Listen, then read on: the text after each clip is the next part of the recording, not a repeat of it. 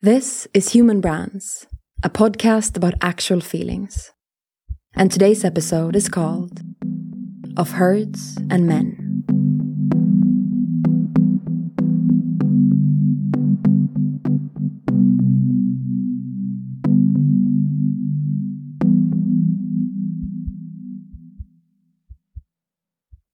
Not every man remembers the name of the cow, which supplied him with each drop of milk he has drunk. Shmuel Yosef Agnon. And of course we don't. Who could actually? Not even those grown up on a farm. Or would they? How distant has our perception really become from the original producer of the raw materials we consume to what we put in our mouths? Lawmakers, at least in the European Union, have made a giant leap over the last years in matter of traceability. Now we should know the origin of the production of the meat we eat and of the wine we drink. We rely on the fact that farmers have treated animals in certain ways to meet required standards, that sometimes are really not enough and too often are not respected. Though let's say that progress is slowly making its way to give us a bit of consciousness, or at least to some extent.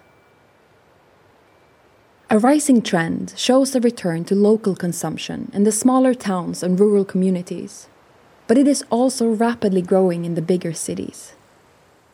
Many may not know this, but in 2007, the new American Oxford Dictionary welcomed locavore as the word of the year. Locavore, noun, one who eats foods grown locally whenever possible. Who wouldn't love to call themselves this? With no strings attached, it sounds like an easier and more practical way to respect the cycles of nature without becoming a vegan, or at least without living on deprivation. But people living in the city, like myself, know how difficult such a choice might be, the costs of organic food still being inaccessible to most, and dedicated shops being a minority, often nowhere to be found in our immediate neighborhoods. So, can we come up with realistic and practical ways to recreate a truthful bond with the living creatures generously providing us with the food we eat?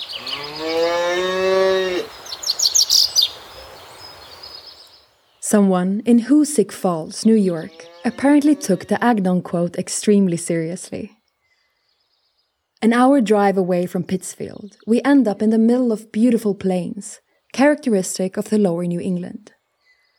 Here, on the edge of nowhere, we encounter Burl Farm, founded by Beatrice Burl in 1989. If you became 1600 pounds eating only grass, I'd be proud of you too, is Beatrice's motto. Which says pretty much about her relationship and that of those working with her to her cows. At Burl Farm, we spend a lot of time with cows. They're generous, ambitious, and steadfast. There aren't many creatures that give more than they take, but cows provide us with milk, beef, and easy companionship, while only taking grass. They also grow to be 1,500 pounds by just eating grass. If that's not ambitious, we don't know what is.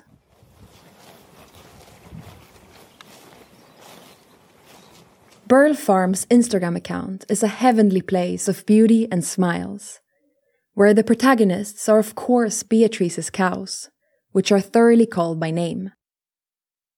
The names are then presented on the side of the yogurt jars, listed as you would find them in the ending credits of a movie. The cows Myrtle, Letty, Ruth, Irma, Fanny, Julia, Veronica, Padma, Lucy, Quiet, Tiffany. So, Getting back to Agnon's initial paradox. No, not every man, nor woman from what I've heard, would remember the name of every cow which has supplied them with milk. Though Burl's intuition is a fine marketing strategy indeed, predicting the urge consumers feel to recreate a strong bond with the supply chain, and to establish an individual relationship with their personal consumption. Well, not everybody will go, oh, sweet Myrtle has given me this fine milk. But for sure, giving cattle a name and a face on social media will build a dimension of loyalty and some sort of gratefulness towards the living creatures that allow us to thrive each and every day. But there are some who, of course, see this differently and wouldn't find Burl's communication tricks any funnier than lukewarm roast beef. Strict vegans, for example, refrain from consuming animal products such as meat, eggs, dairy products, and any other animal derived substance. This quite recent trend has led to flourishing new niches of market dedicated to the young and aware movement. Woke, they would call themselves, by selling plant based alternatives. Of course, communication plays a decisive role for these brands, adapting to a more decisive and sometimes rebellious tone of voice that draws on a sense of belonging that is particularly strong in minorities. Someone, as it often happens, brought these traits to a new level and stood out far over the others. But to introduce them, we'll have to leave New England and move to the Old World. I want to be very clear about this. Everything you will hear from now on is top class fine marketing. It all started in 1994 in Lund University, not far away from the Swedish city of Malmö, connected via the Öresund Bridge to Copenhagen, where food scientist Rickard Öste and his brother Björn Öste founded a company producing alternatives to dairy products, made from oats. They called the brand Oatly. What is Oatly? What? Sorry? What is Oatly? yeah. I don't know Oatly. Eh? I think it's the, the plant-based stuff. Well, it comes from oats, right? Oatly is science, it's art, it's total world domination. I hope. What is Oatly? A mindset, really. Oatly is a sustainability company that sells oat milk. Why did you laugh when I asked that? I encountered an Oatly product almost four years ago for the first time, and the packaging instantly blew my mind. We want a design that feels like it's made by a bunch of oat punks, like down in the basement or something. It has a tone that people recognize. Well, we didn't do, do a lot of research. Oatly sucks because half of the packaging is climate change propaganda. I think we like kind of created the the packaging in kind of like three or four weeks, maybe. Our whole feeling was use the packaging as like a billboard. The genius of the packaging design. What I was inspired by was a lot of like the comics that I grew up with. The sign of the package is quite like childish. Lars is a child. He's 12 years old. It was different from anything I'd ever seen before. With its naive aesthetics and clumsy fonts, every centimeter of the milk carton served a specific communicative purpose. On one side, I found a handwritten letter by a kid addressing Sweden's Prime Minister, asking to reduce fossil fuel emissions. On the other side, guidelines on how to get your message featured on Oatly's packaging. Quote Start writing. It can be about absolutely anything. The weirder, the better, because people might find it interesting and actually start reading. Once you get them here, you will have their interest, so drop the nonsense and provide something of value or you might lose them, like oats containing fibers called beta-glucans. Avoid big scientific mumbo jumbo if possible. Or that drinking oats is good for the planet. Drop a cool fact like 69% fewer carbon emissions than milk. Now end this baby with something unexpected, or just let the reader try to figure out what you were thinking. But that option can be rather risky. End quote. Which is exactly what they're doing. Who they? Well, the Department of Mind Control, which has replaced the traditional marketing department at Oatly. Why would they call themselves like this? Because while traditional brands are desperately trying to become love marks, still trendy though old and outdated, Oatly has positioned its narrative goal on founding a real cult, whose adepts will turn the future of humanity and its food from animal to plant based. Wow. Yeah, wow. Exactly what Toni Petersson, Oatly's CEO, sang in the advert aired during the Super Bowl 2021. Wow, no cow. While playing an electrical piano in the middle of an oat field. But the intro to the song is a rerun of Oatly's historical and most controversial campaign payoff. It's like milk, but made for humans.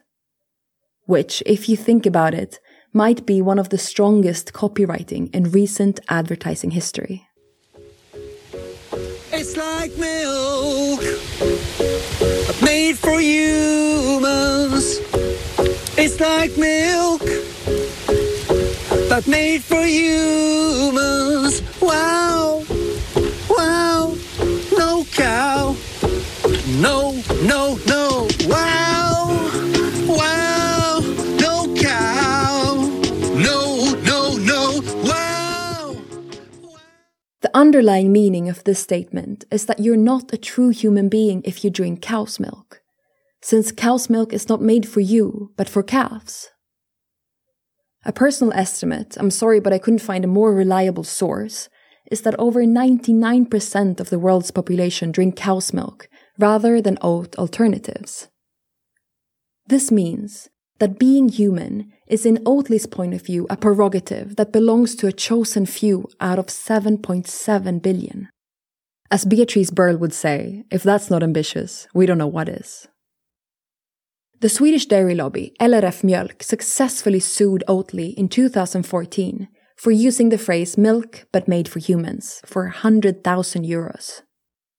In response to the lawsuit, Oatly published the legal documents leading to an alleged 45% increase of Oatly sales in Sweden.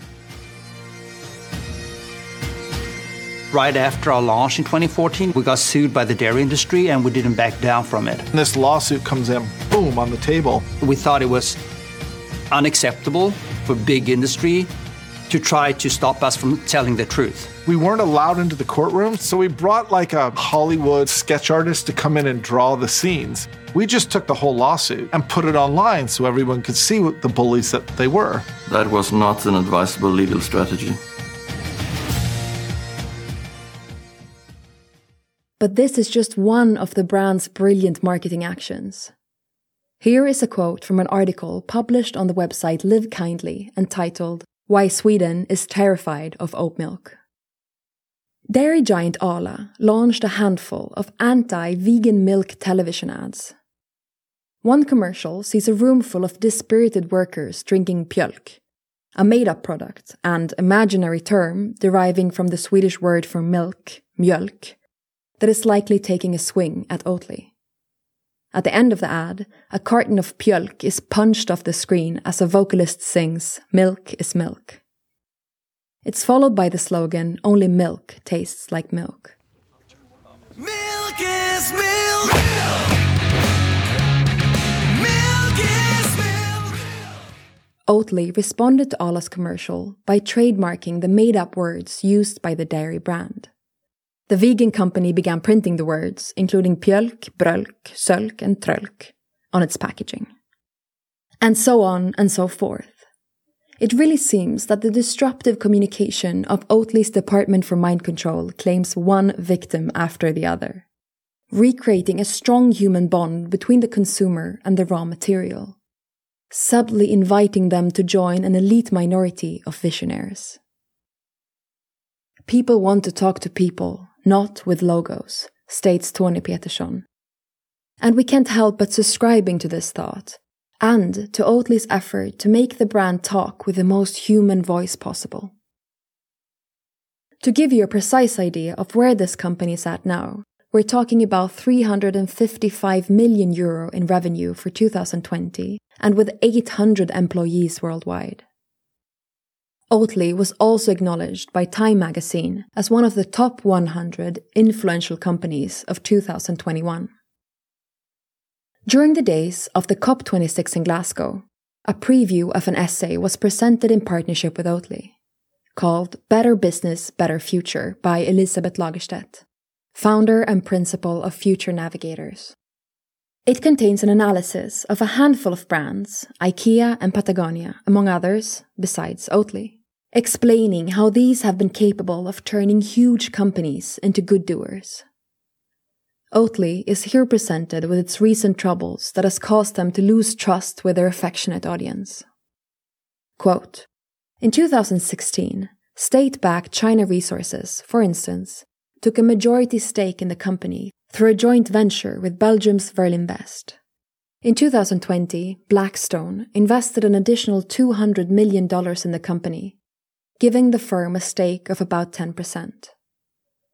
Blackstone was seen as an especially controversial move by climate and political activists who felt this left a sour taste. Oatly instead saw it as a great way to reroute old capital into where it's most needed and building a better future. And although this observatory is not a newspaper, nor am I a journalist, we have to point out that Blackstone Group has financed companies carrying out extensive deforestation in the Amazon, as well as driving road development into the depth of the jungle for export of foodstuffs which, to say the least, is not coherent with Oatly's communication. Oatly is a vehicle for change. The reason why we exist as a company is to make positive societal shifts. This is a movement that has just begun. Got to get it to Brooklyn, though. I'm not sure if my, my stop and shop has it.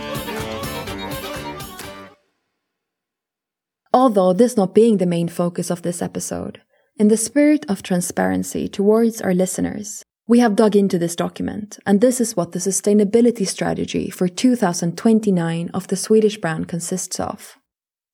1. We will drive a food system shift. 2. We will set the example as a future company. 3. We will lead the charge to empower a plant based revolution. As we all know, being listed on NASDAQ always represents a big risk to undermine the soul of any brand. Faithful to their initial mission, though, turning the supply chain upside down from animal to plant based, Oatly has deemed that this could not happen from the outskirts of Malmö. And that is actually right. But coherence, as we all know, is crucial to meaningful communication. Restoring the trust of their audience should now be Oatly's top priority. Anyhow, as many might not agree nor like the juxtaposition, the Burl Farm case and the Oatly case are two sides of the same coin.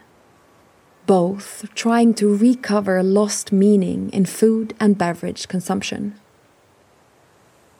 In both, the human accent is significant.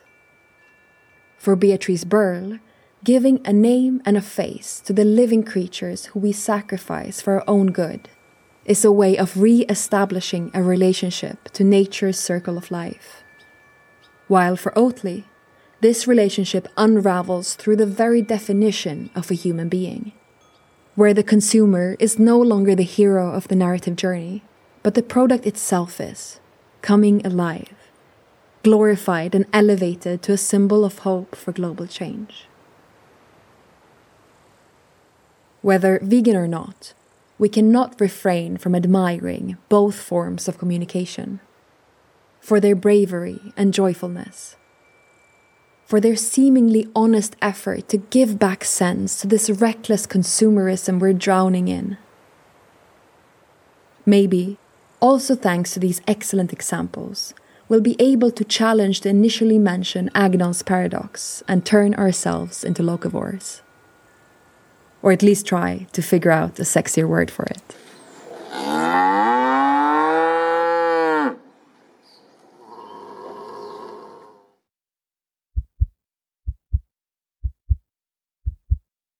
This podcast is brought to you by Human Brands Observatory, a project by No Panic and Act. This episode was written by Giulio Rubinelli, and this voice belongs to me, Axelina Gunnarsson.